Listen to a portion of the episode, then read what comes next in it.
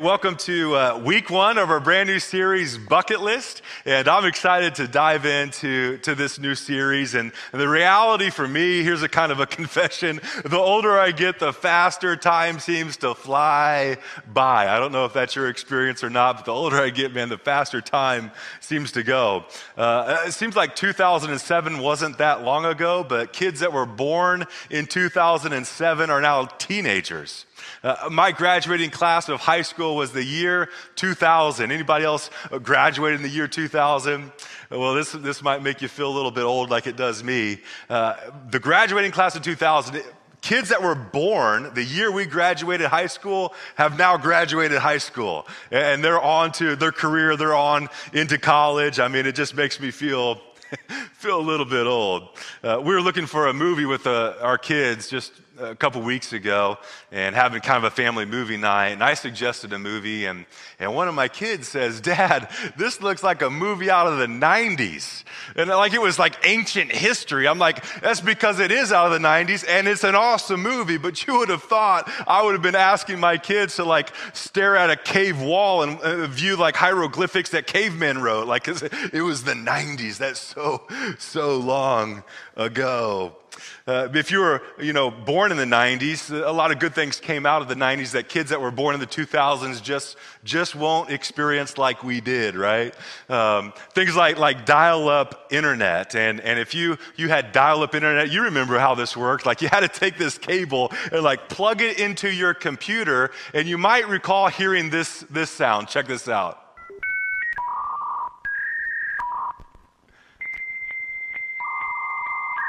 You guys remember this one?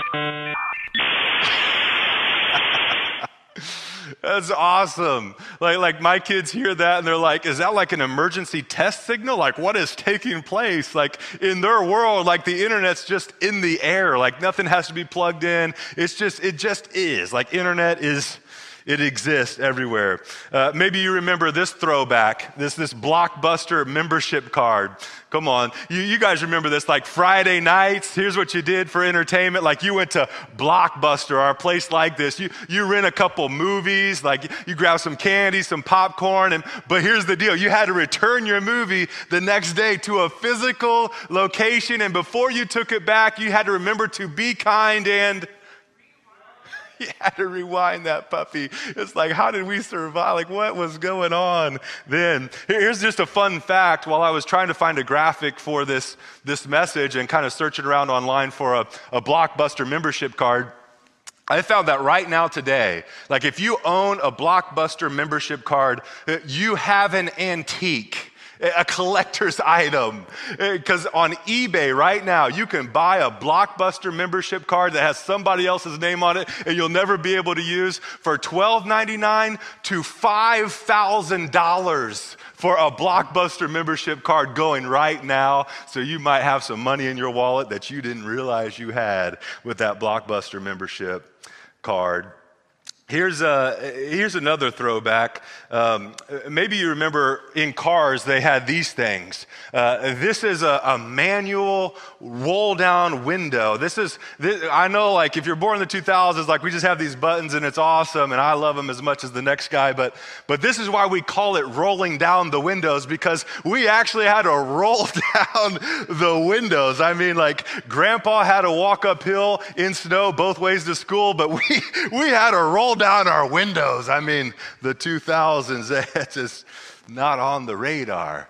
But time flies by, doesn't it? Like time just goes fast, and, and I often take it for granted. I think we often take it for granted. We get distracted. I mean, we get, we get busy with the next thing. And in our families, it's the next birthday, it's the next holiday, it's the next vacation. Uh, we got to get the kids into school. We got to help them with school and their, their homework. We got to uh, get them through the teenage years. Like, we, we have to plan for that summer vacation. And then year after year, it's rinse and repeat. And all the while, time's just it's just flying by.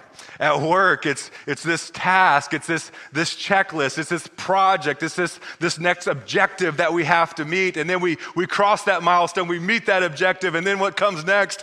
A new list, a new project, a new assignment. And we just, we just keep our heads down and just keep plugging away, and then it's rinse and repeat and do it all do it all over again. And all of our focus is, it can just be trying to make it through another day.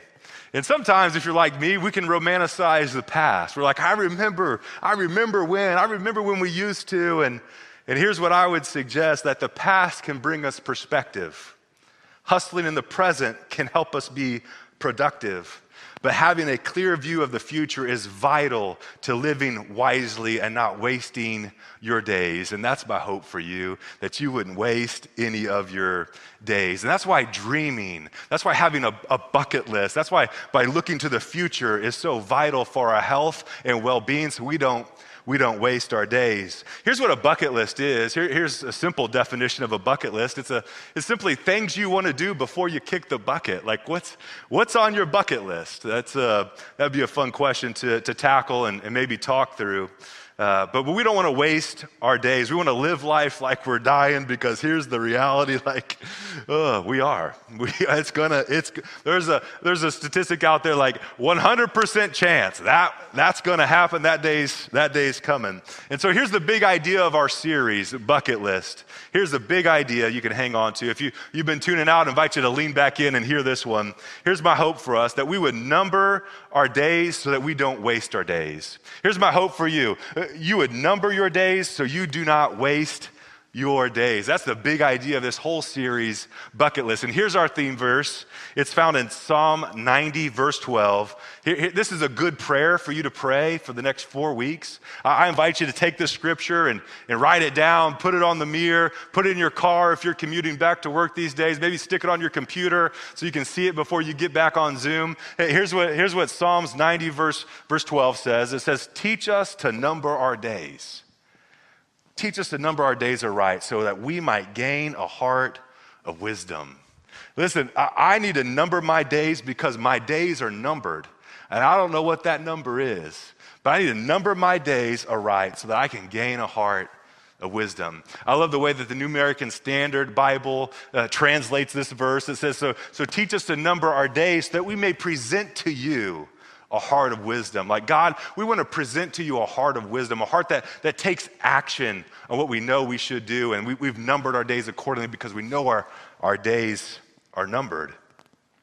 Here, here's the good news you're not dead yet, so you're not done yet. I know some of you might be watching this, you'd be like, Tim, I've wasted a lot of days. Well, welcome to the club, because I have too. But I know this to be true of you. I know this to be true of me. You're not dead yet. You're not done yet. So God still has big plans, still has purposes, still has, has dreams and goals and vision for your life. Because you're not dead yet, you're not done yet. God still has good things in store. And so today I want us to, to get some perspective. My, my hope over these next few minutes is just to, to help you have practical handles so that whenever, whenever you're, you do kick the bucket, that you, you kick the bucket without any regrets. You can minimize your regrets. That's my hope for us today.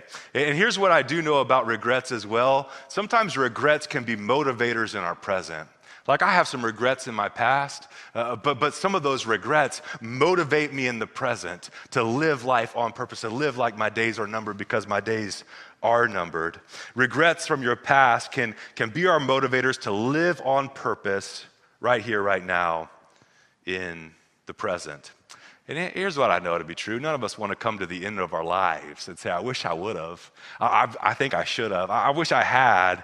We, no, we want to say, man, we, we, we went all in. We left it all on the field. And so today we're going to take a look at what the Bible says about how we can live life without regret.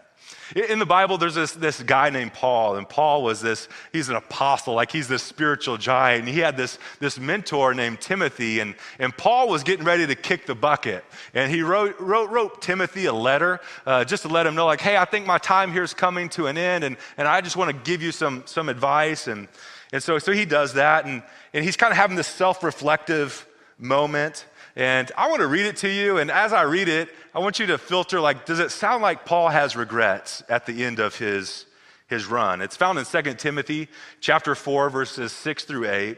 And here's what Paul says He says, As for me, my life is already being poured out as an offering to God.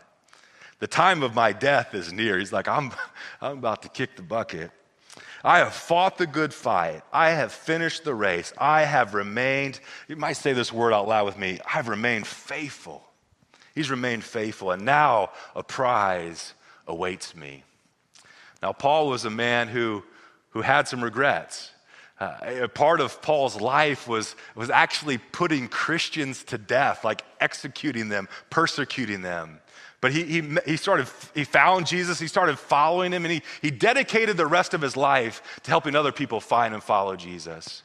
And it just reminds me of, of this quote from uh, Maria Robertson. And I don't know if she actually said it. I first heard it from Zig Ziglar, but it's a good quote that you can hang on to when it comes to living life with regrets and moving forward past that. Here's what she said She said, Nobody can go back and start a new beginning. The Apostle Paul, he had regrets. He couldn't go back and start a new beginning, though. But, but here's what we can do. But all of us can start today and make a new ending. You, you might not be able to go back and start a new beginning, but all of us can start today and create a new ending. That's what the apostle Paul did. So while he lived with regret, he came to the end of his life and he said, he said, man, I, have been, I've ran my race. I've been faithful. I've, I've fought the good fight. And here's the deal. I love this, this, this verbiage that he used because, because here, there's a fight.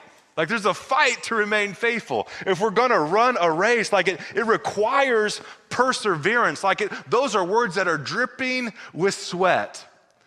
But, but here's the payoff faithfulness. And at the end of your life, have this hope, have this, this, this knowledge, have this confidence, have this conviction that now there's a surprise that it awaits me. So here's a question for you to consider How do you minimize regrets? How do you minimize regrets? Well, I would submit to you, and this is the big idea for the day. Here's the big idea. If, you, if you've, again, if you've zoned out, I invite you to zone back in for just a moment to hear this. I believe you can minimize your regrets by eliminating tomorrow's regrets with today's faithfulness. You can eliminate tomorrow's regrets by living faithfully today with today's faithfulness. Uh, uh, there's a book, it's actually called uh, Five Regrets of the Dying, like super exciting title, right? Uh, Five Regrets of the Dying, a life transformed by the dearly departing. It's written by uh, Bronnie Ware. Actually, first learned about her through a, a TED talk that she did on this this topic. And, and so Bronnie Ware, she, she invested her life helping people, comforting people in right before they kicked the bucket. Like she was with people, hundreds of people, the last three to 12 weeks of their life. And she documented that experience. And she wrote this book of the top five regrets that, that people had before they kicked the bucket. And I'm, I'm going to use her, her, her research, I'm going to use her, her findings as kind of a framework for our, our time together today so that you can come to the end of your life and not have some of the regrets that so many people that have gone on before you have had. We can eliminate tomorrow's regrets with today's faithfulness. Here's the number one regret. Number one regret people had is that they didn't live from their true identity. My hope for you is that, that, that you would live in your true identity. And so if you're taking notes, this is where the first fill in the blank begins. Live in your true identity. One of the top regrets was I wish I had the courage to live my, my true self, not the life others expected of me. End quote. And so these people, they, they said, Man, I, I lived this life like a facade, like I was trying to meet their expectations and her expectations and his expectations. And as a result, I came to the end of my life with this regret that I didn't live my true self. I, I had an identity crisis throughout my life. And, uh, and as a follower of Jesus, here's what I believe it's all about accepting your status as God's child. Understanding, living from this accurate identity, like I'm God's kid. Like the creator of the universe calls me his own, so that we can come to the end of our life without regrets that so many people before us have had. Now, having children of my own, man, it's reframed this reality for me. Because here's what, here's the reality. Like my, my kids make mistakes, but it doesn't hinder me from loving them any less or any more. Uh, check out this picture. Here's my, my oldest son when he was little. Uh, gave him some ice cream. Maybe it was a parenting mistake here, actually, uh, but he got it all over himself and all over our car. Like, it, we tried to hook him up, and like, it was a big, big mess. But I didn't love him any less because of that. Uh, Drake, here's our, our middle child. Uh, this was a few years back. He, he, had seen dad like fix my hair in the mirror, and I was outside working, and, and he comes out like this with an entire bottle of Vaseline on his dome. Like he didn't grab the hair gel, he grabbed Vaseline. We scrubbed his hair, we showered it, we tried shampooing, we, we, we did everything. Ultimately, the only thing that worked was Dawn dish soap to get all this Vaseline out of my son's hair. But in the midst of this blunder, I didn't love him any less. I didn't think, think he was over. I didn't think it was, he was done for. I mean, he, he blew it, but it was still my son. That's my boy. I, I still love him.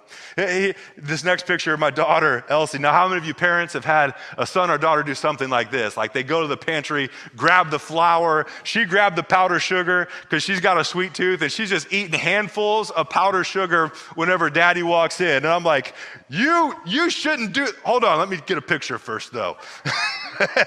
how many parents recognize that? But, but, but here's the deal like, these are my kids. I love them. Do they make mistakes? Absolutely. Does it hinder their future of, of my love and my relationship from them? No. Because here's the deal they're my kids, not based on their performance, but based on their birth. My kids. And nothing they do could, could make me love them more. Nothing they do could, could ever hinder my love, whether they like it or not. They're, my kids. I just, I, I just love them.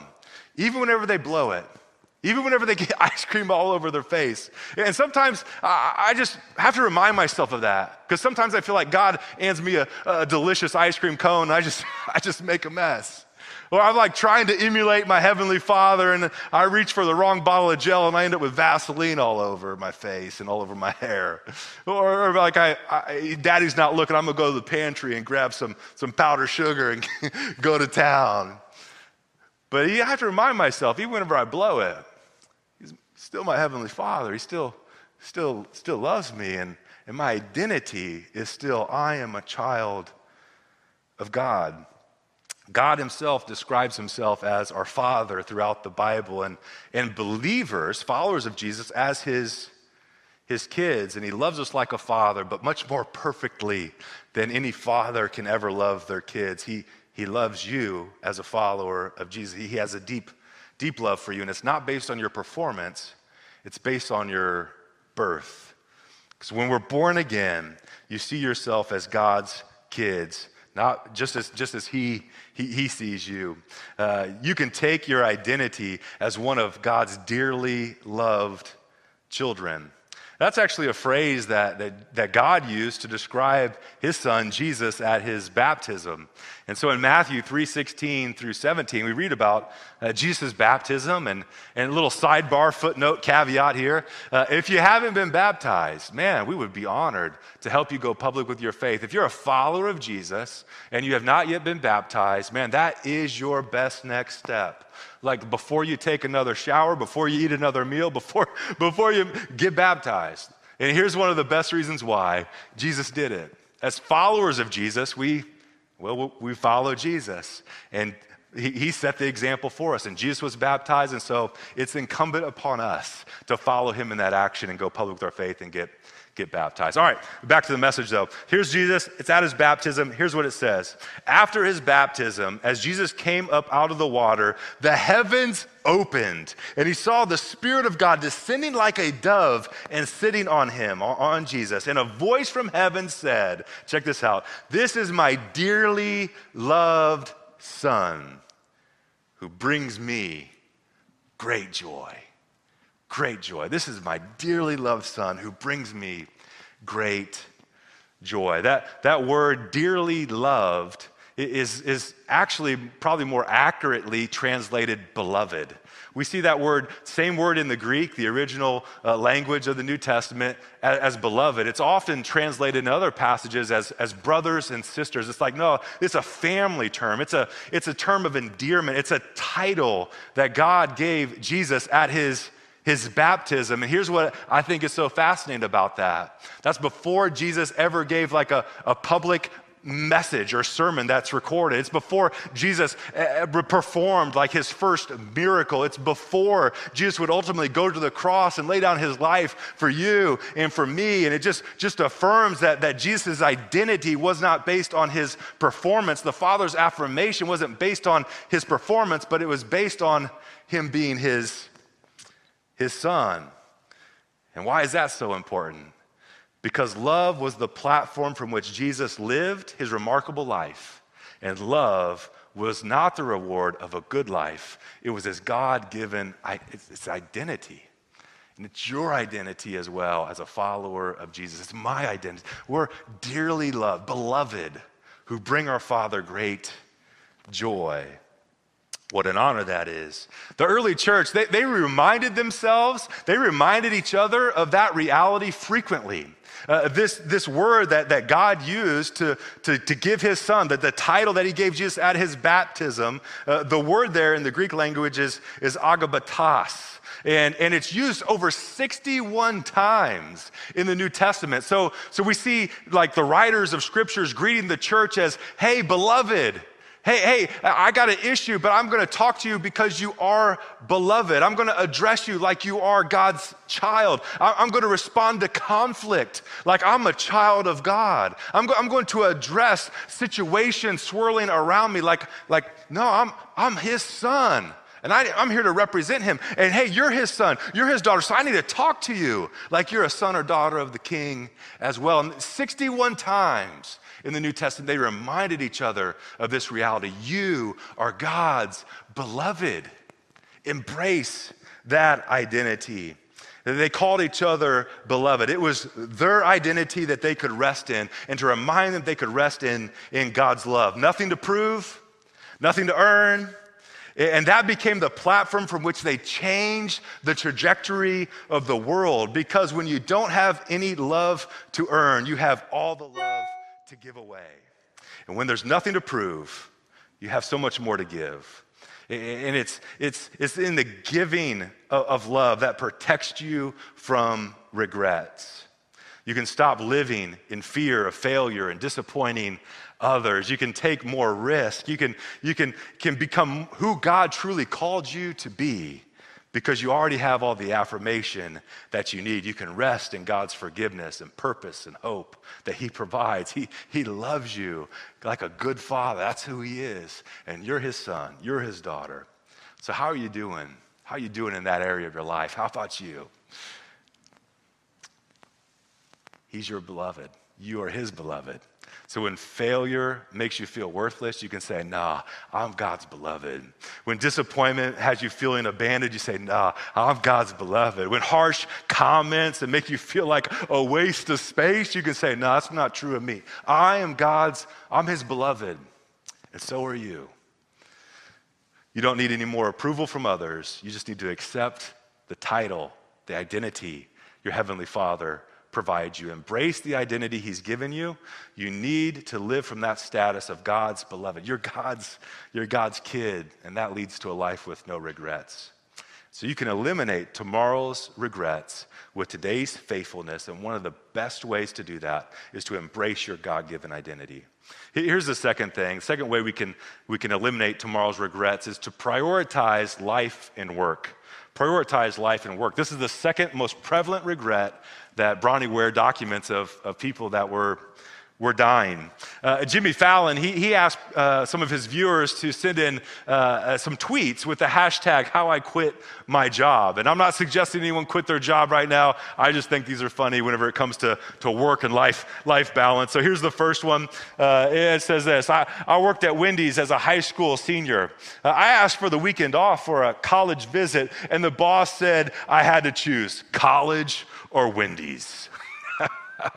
I'm glad that was an easy choice for him to make. How, hashtag how I quit my job. Uh, this next one's pretty good. My coworkers and I quit as a group. We told our boss off and then we left together in a limousine that we had waiting in the parking lot. Hashtag how I quit my job. It was like, party bus to the unemployment line. Let's go. It's awesome. Oh, that's, that's memorable. Here's the final one. I like this one. This is probably my favorite. Uh, my friends dressed as CIA agents and ran into the office yelling, We finally got you! We finally got you! And they chased me out the door. I never went back.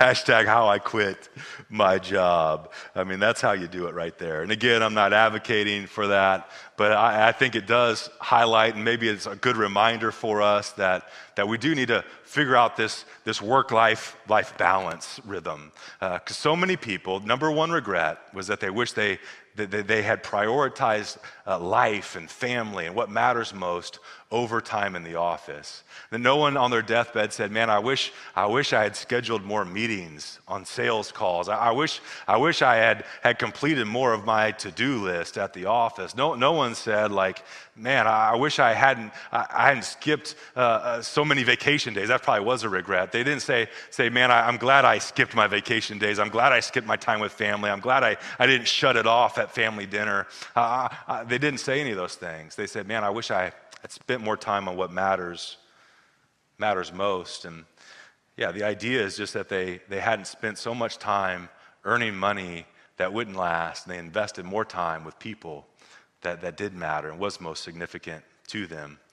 And, you know, 2020 has been a, a real challenge for, for all of us. Uh, but I think one of the silver linings in 2020 is it's allowed us to kind of reframe some of the most important things in life, especially when it comes to, to family and work life balance and, and at the same time, I recognize for, for many of us, it's been a dead sprint, but I have enjoyed seeing more pictures of family walks. I have enjoyed seeing more pictures of uh, bike rides and just, just time together uh, in the midst of shelter in place. I mean, we're in the home with our kids, with our family, non- nonstop, right? So uh, there's some good things that I hope we take out of 2020 as we move forward to, to maintain this priority in our life. Because listen, achievement and security are no substitute for connection. Uh, they're not the pathway to happiness, but, but oftentimes pursuing those things can be a, a sidetrack that leads to regret. Uh, here's what the author of Ecclesiastes says whenever it comes to avoiding regret. He says, Ecclesiastes 5:10, it says, "Those who love money, well, there's never going to be enough. How meaningless to think that wealth brings happiness. Like we, we deceive ourselves and we think, no, more, more time, one more call, one more sales call, one more this, one more that. Uh, that'll bring fulfillment. The Bible just says, like, that's not going to bring ultimately what, we are, what we're hoping for. And so it's like we talked about last week. We don't just need money to live on, but we need something bigger to live for. And thankfully, God provides that for us. Here's a confession. I struggle in this area of my life. Whenever I was preparing for this, I'm like, oh man, like this one hits me between the eyes because I'm not great at this. It reminds me of what John Maxwell said. It says, the worst excuse is a good excuse. The worst excuse is a good excuse. And if you're like me, I'm sure you have some pretty good excuses of why you work so much and why, why sometimes you neglect family time, and sometimes why you neglect things that you know are most important. Uh, but you have good excuses for it. One of my favorite quotes is from Van Gogh, and he said, Things that matter most must never be at the mercy of things that matter least. And I believe that. I embrace that as a truth, but sometimes my calendar, sometimes my schedule reflect the opposite. And so for me, here's what I framed up this week is to kind of help me pull this back into, into more of the middle ground, into balance. I, I just frame up like, hey, whenever I kick the bucket, I, I see two scenarios playing out. I envision there I am, and my kids are there. And they get up on stage to talk about their dad. And in one scenario, they say, Man, my dad, he loved God and he loved people. And my dad, man, he invested his time to help people find and follow Jesus. But, but my dad was helping so many other people that he wasn't present with us a whole lot. When he was there, he was always on his computer, always on his phone. He wasn't really present. That's one narrative that could play out. And I'm probably leading my life in that direction. Here's a second narrative that could play out. Man, my dad, he loved God and he loved people. And while he was pulled a thousand different directions, he always made time for what matters most. He always prioritized us. I always felt like I, he was available to me whenever I needed him the most. And you can probably imagine which narrative I'm hoping for whenever my day comes. And I'm assuming that's your hope too. And here's the deal. Here, here's this is a good, good wake up call for me. I hope it's hope it is for you if, if you're kind of redlining that direction as well. Let's just pull it back into balance. Let's pull it back. Monday's brand new day. We have a fresh start this week. Let, let's, let's bring what's most important back to the forefront so we don't, we don't invest our lives in things that, that we'll regret. Here's the third um, another way to, to fight against future regrets with today's faithfulness. Here's what they found uh, that, that people on their, their, their, deathbed at their last day said, I wish I expressed my feelings. I, I wish I, I'd expressed my feelings more. And so, my hope for you is that you would be willing to express, express those, those feelings. The deeper regret here is that, that many things were left unsaid, and many things that, that they wish they would have told someone. They, they, they, didn't. They kind of regretted that at the end of their life. And, and Jesus, you know, the night before he was betrayed, he, he was meeting with his disciples. And here's what he said in John 15 12. He said, This is my command love each other in the way that I have loved you. And Jesus modeled this for us. He loved with, with action, he loved with his words, he loved with, with all of his being. And we get to emulate that as well. And I also recognize that uh, people watching this, there's some of, some of us on this that are, are very uh, in touch with our feelings and are able to articulate that very well. Uh, also, realize on this uh, online experience, there's some of you that are, are very intellectual, very. Um, uh, very, very black and white, and the feelings are kind of like, ah, I don't really know where those land. And maybe some of you watching this, like you've, you've tried to be vulnerable and express your feelings, but you got burned in the past. But here's what I would say love demands us. Love require what does love require of us? It requires of, of us to be vulnerable. It does require of us to, to put ourselves out there with, with the risk of being rejected again. It, it does require of us to put ourselves out there and express what we're feeling, to express what's on our mind. And so, perhaps for some of us, the best way to eliminate tomorrow's regrets with today's faithfulness is to use some of these simple words to share with, with those you love. To let them know, maybe you write them down, maybe you shoot them a text, maybe you give them a call, and simply say these words like, I love you. Maybe say words like, I'm sorry, I forgive you. Maybe say words like, would you forgive me?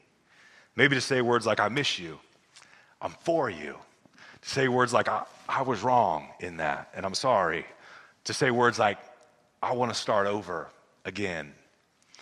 There's no guarantee that you'll have tomorrow the time to reach out, to ask for those things, or to say those things again.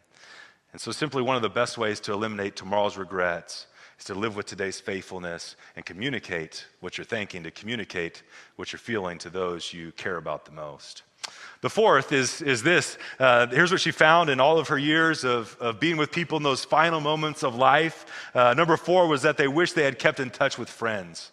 And so, my hope for you, one of the best ways to eliminate tomorrow's regrets with today's faithfulness is to keep in touch with your friends, to reach out to some people that you haven't talked to for a while, some of those faithful friends that have done life with you, to reach out to them and maybe share some of those words about how much they, they mean to you. Studies show over and over that the quality of our life hinges on the quality of our relationships. It impacts us mentally, it impacts us physically, it impacts us spiritually. Like we are better, we're better together. Here's what Proverbs 13 20 says Walk with the wise and grow wise. Associate with fools, you're going to get into trouble. It's kind of that, that age old saying, like, show me your friends and I'll show you your future. Uh, Jim Rohn, he puts it this way He says, You're the average of the five people you spend the most time with. Like, like relationships matter. And so, if you've, you've done life, you've had some faithful friends, and maybe you've moved away, or maybe you've just lost connection with them, reach out to them.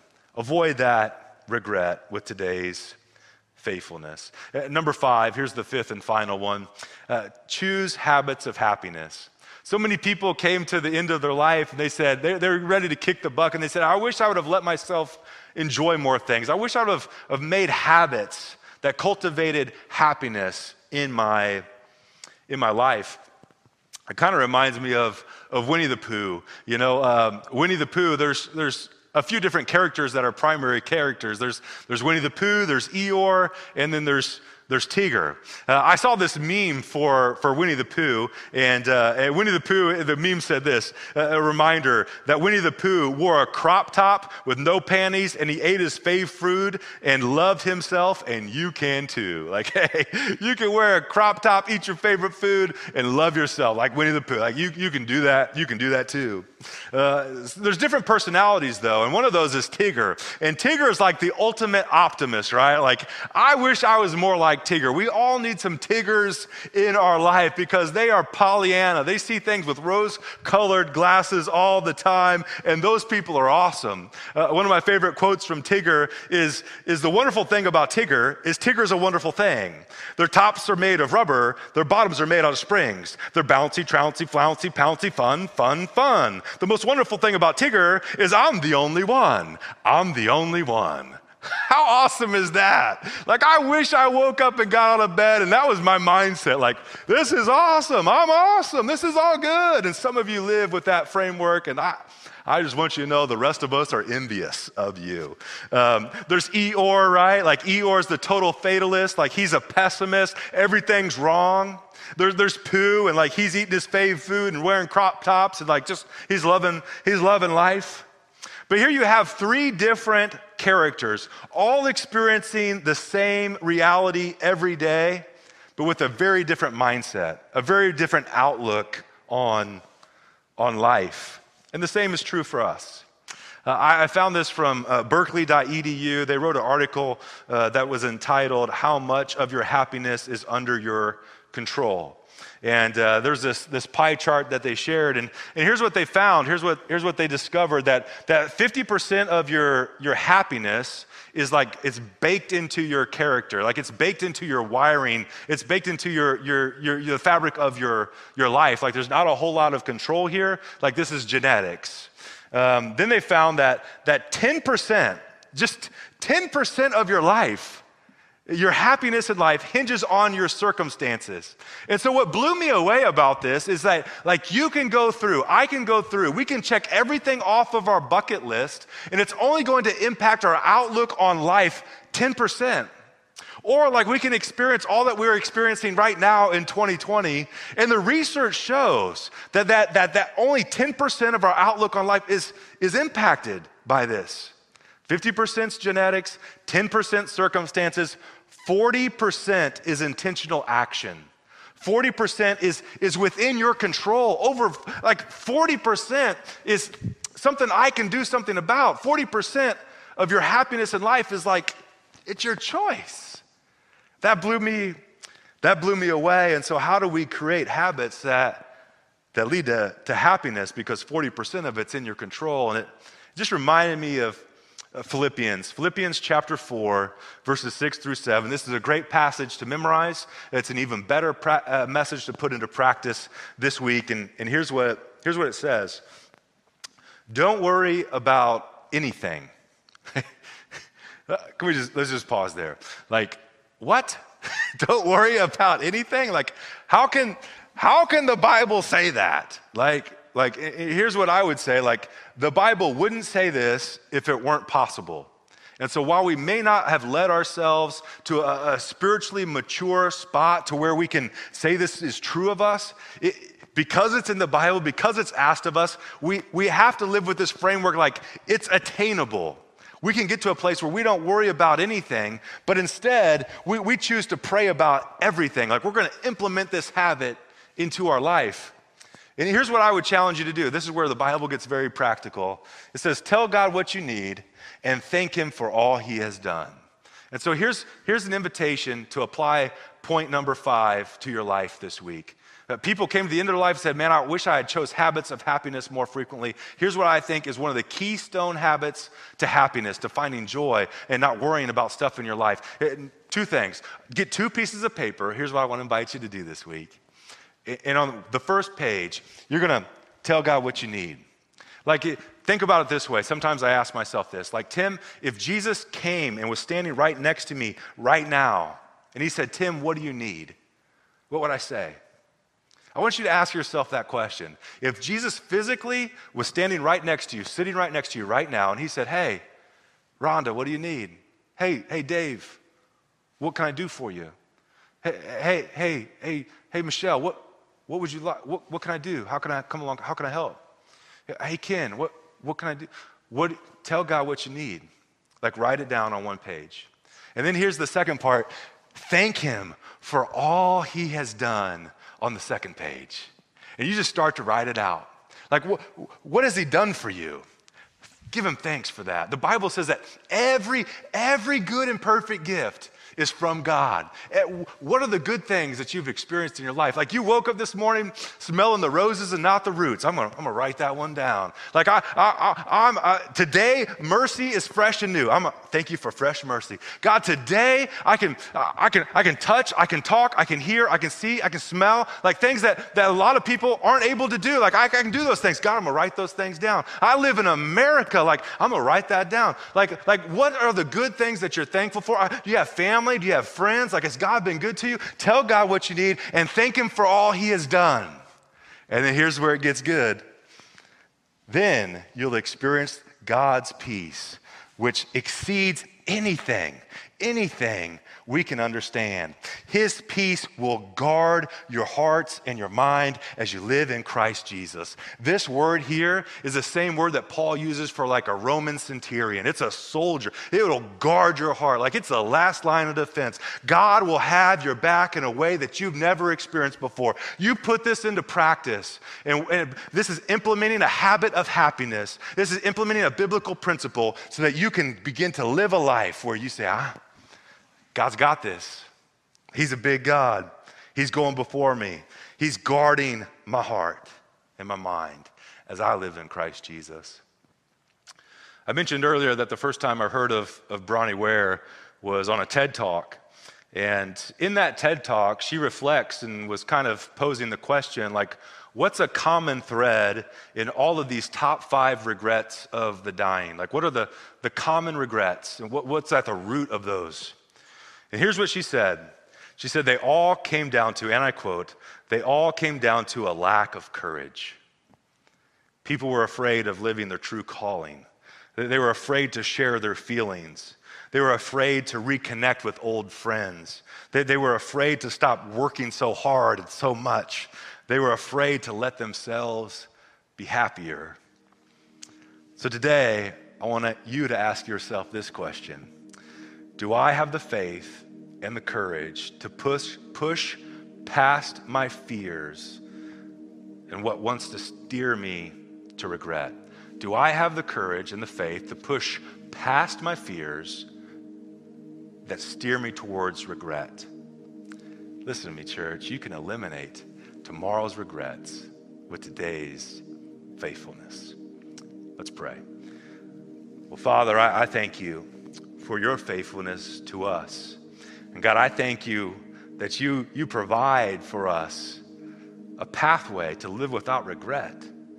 So, God, I pray for everyone watching this that, God, we would, we would embrace today's faithfulness. We would conduct ourselves with faithfulness today so we don't hang on to regrets for tomorrow. God, I, I pray that you would strengthen us with the power of your Spirit so that we can be men and women of, women of courageous faith. God, so at the end of our life, we can say we didn't allow fear to hold us back. We wouldn't be one of those numbers that Bronnie references. God, would you strengthen your church to that end, I pray. Now, as you continue in kind of this posture of prayer, I also know for many of you watching this that, that perhaps the main thing that you need to check off your bucket list is to begin a real relationship with God. And the Bible says that the only way you can do that is by, by embracing his son, Jesus, and accepting what he did on the cross to pay the penalty for your sins. And that can lead to a whole different life for you right now in the present. It can, you can eliminate tomorrow's regrets by today's choice. And if you want to em- embrace that, you want to, you want to go on a journey with God, here's what the Bible says that, that if you believe in your heart that, that Jesus paid the penalty for all your mistakes on the cross. He, he, he paid your fine in that moment. And he didn't just end on the cross, because our, our, our, our, penalty for sin is, is death, but Jesus paid that for you. But he didn't just end on the cross, he rose again. And because he's alive, you can experience real life in him. And when you believe that in your heart, and you confess with your mouth that Jesus is going to be the CEO of your life, He's going to be Lord, He's going to call the shots in your life, the Bible says that in that moment you can be saved. That can be this moment right here, right now. And it will lead to a life without regret, I guarantee it. It'll be the most daring adventure that you've ever embarked on. It's one of the most simple decisions you can make, but it will cost you everything. And so, if that's where you are, you want to begin a real relationship with Jesus, it would be my joy to lead you in a prayer to connect with Him right here, right now, in this moment. So, if that's you, would you say a prayer along with me uh, like this? Say, say, God, I recognize I've made some mistakes in my life. I, I realize that is called sin. And God, because I've broken some eternal commands, I realize there is an eternal consequence for that. But God, I believe that Jesus paid the penalty for my sins on the cross. And I believe that he rose again. And because I believe that, God, today I'm, I'm asking you to come into my life. And because I believe that, God, I'm going to let you be the CEO of my life. I'm going to give you control, let you call the shots. I'm going to live my life the way you want me to live. Today, God, I surrender my life to you. In Jesus' name, amen. Well, hey, if that was your prayer, once you know, man, all of heaven is like erupting in celebration over that decision for you right here, right now. Uh, and we as a central family, like we're in your corner, we have your back, we're celebrating with you as well. And uh, we'd love to connect with you, get you some resources that we think might be helpful uh, along your journey, some, some resources that kind of anticipate some questions that we think you might have. And so you can simply text us at 408 944 5402. That's 408 944 5402. 5402. Or you can email us if you're overseas or, or, or, you prefer that method. Just simply email us at info at centralsj.org and we'll get those over to you. We're not going to harass you or show up at your door or try to give you a free kitten or anything like that. We just want to connect with you, get you some resources, and help you along in your spiritual journey.